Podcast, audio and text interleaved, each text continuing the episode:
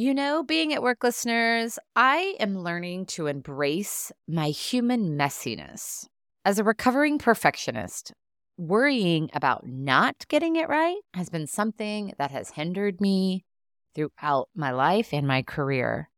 But over the last few years, I've noticed that the more I own and embrace the messy parts of myself, the mishaps, the missteps, the mess ups, the more I connect with others. And it also takes the pressure off.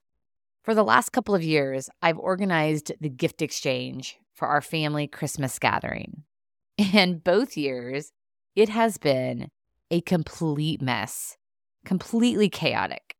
Someone actually noted the chaos a couple of years ago, and I took it personally. And then I worked really hard last year to make it less chaotic. But it was indeed a complete mess.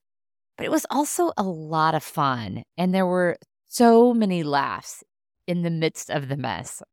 So this year, when sending instructions to my family, I owned the chaos. I told them we will exchange in a chaotic but fun way per tradition and my personality. So who knows what you will end up with?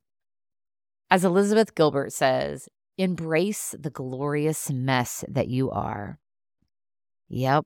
Not only does it take the pressure off, it's actually way more fun because it's way more real.